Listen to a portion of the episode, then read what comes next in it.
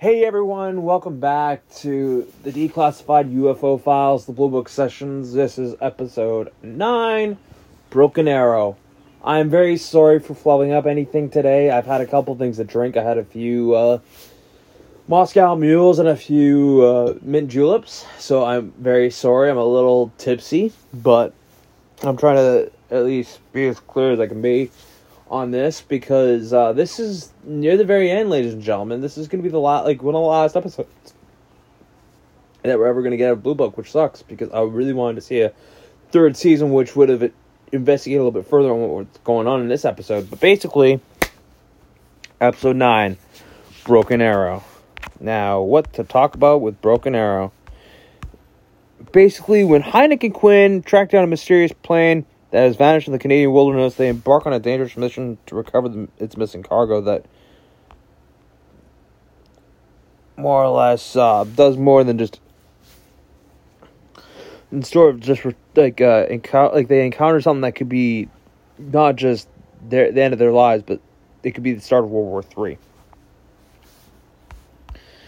Basically, how this episode goes, I don't know how to describe it, but basically, when they're up in, um, like, there's a plane that's up in the Canadian wilderness that's been picked up by the Canadian Air Force Base in Comox, asking to identify itself because it's apparently in Canadian airspace and it needs to be identified now. It crashes through uh, some sort of light or something that uh, hits them. Meanwhile, Captain Quinn is at home being told that he's on administrative leave until further notice, until like basically further action can be resolved about everything that went wrong with Susie and everything else. He's just in a bad place because of all that, and they're basically in a sense almost hanging him out to dry because they think he did this, they did he did that, whatever. So he's basically having to figure it out on his like figure out what's gonna happen. Hynek even decides to um he wants to retire from it and go back to teaching. He might actually do so. He might not. Who knows? But the other thing is, he doesn't know what he's going to do. Meanwhile, they get a call from, uh, like, Hynek got a call from Blue Book. Well, not from Blue Book, from the Canadian Air Force to help investigate this crash, because they, they heard it had something to do with U F Os. So they go up there, they investigate. They go about it all, and, um, well, they kind of figure out, hey, let's do this, let's do that. They get up to Canada, go up to Comox's Air Force Base, and find themselves in a whew, bit of a life or death situation in a sense, because they don't know how to describe it all. They go up there, they go up to the bay where it was last seen in the Canadian wilderness, by like where there's a logging camp of sorts. They go up there. They talk to the people that are up there to investigate further. They go up there even further. They go up even further, and then they find part of a plane that's missing. They find the pilot and his co-pilot, and they discover that the plane is actually full of Russians with a test nuke. And that's what really sets it off, because it's a test nuke, and they didn't really know that this was a test nuke at all. So the generals are actually find themselves up at the force base because they got it inter- intercepted a communique from the U K about it as well. So they head up there to get help with the investigation that they didn't know Hynek and Quinn were already doing. So they get up there, they do the investigate, they start helping investigate everything, finding out where they could be. Quinn and Hynek are kind of basically held captive to some degree to figure out what's going on and how they can, uh... Okay, sorry. Basically, this is all happening. They don't know what to do exactly, but, um... yeah, they go in.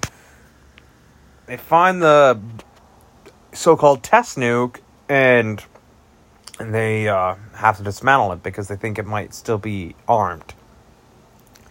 We find out it's a test one when uh, Hynek brings out the core, which is meant to be plutonium and should be heavier than it actually is, and it looks more like a kind of a polished-up gray bocce ball or shot put a little bit. But they start playing around with it.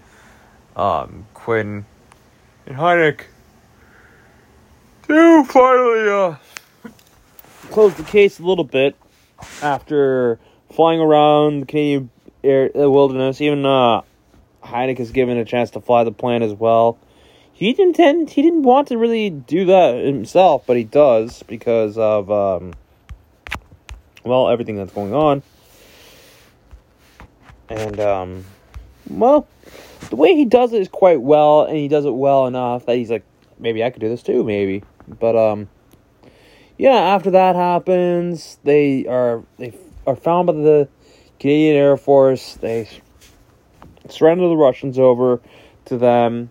I guess they get sent back to the like to Russia or wherever the, wherever the hell they may go. They may be sentenced to death in Canada. I don't know. But basically, they're doing that.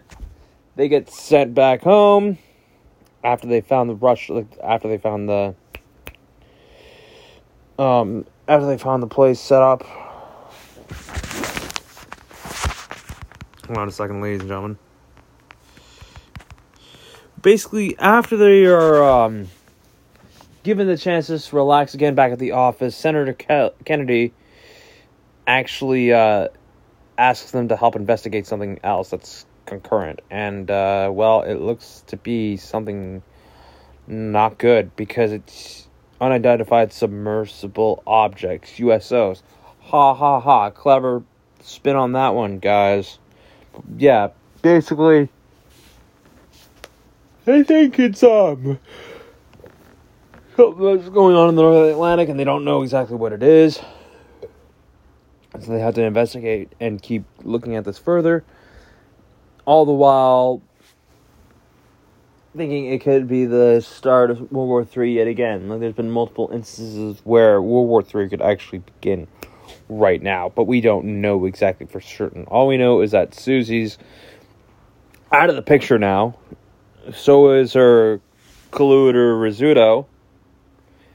And everyone else that's been involved in um, this whole conspiracy with the Russians. Like, everything that's been going on is uh, coming to a close in a sense. The final episodes are coming up. And this is, like, the very last episode before the series finale. And this is going to be a very uh, hard one to kind of go through, if I'm honest. Unless this is not the finale at all forever. This might be... This is going to be the final episode of this series, guys. I'm sorry. But uh, this this episode overall was very intense. It did delve into some very, like, holy shit moments for me. Personally for me. I have to give this, just overall, for its intensity, a nine out of ten. This is one of my favorite episodes of this season. And the next one is, um... well... basically, the whole place is... I don't know. Basically, my thought process, the last one is going to be called, if I do recall correctly, the very last one is called, if I recall correctly, Operation Main Brace. And that one's going to be the final episode, guys and gals and everyone else in between.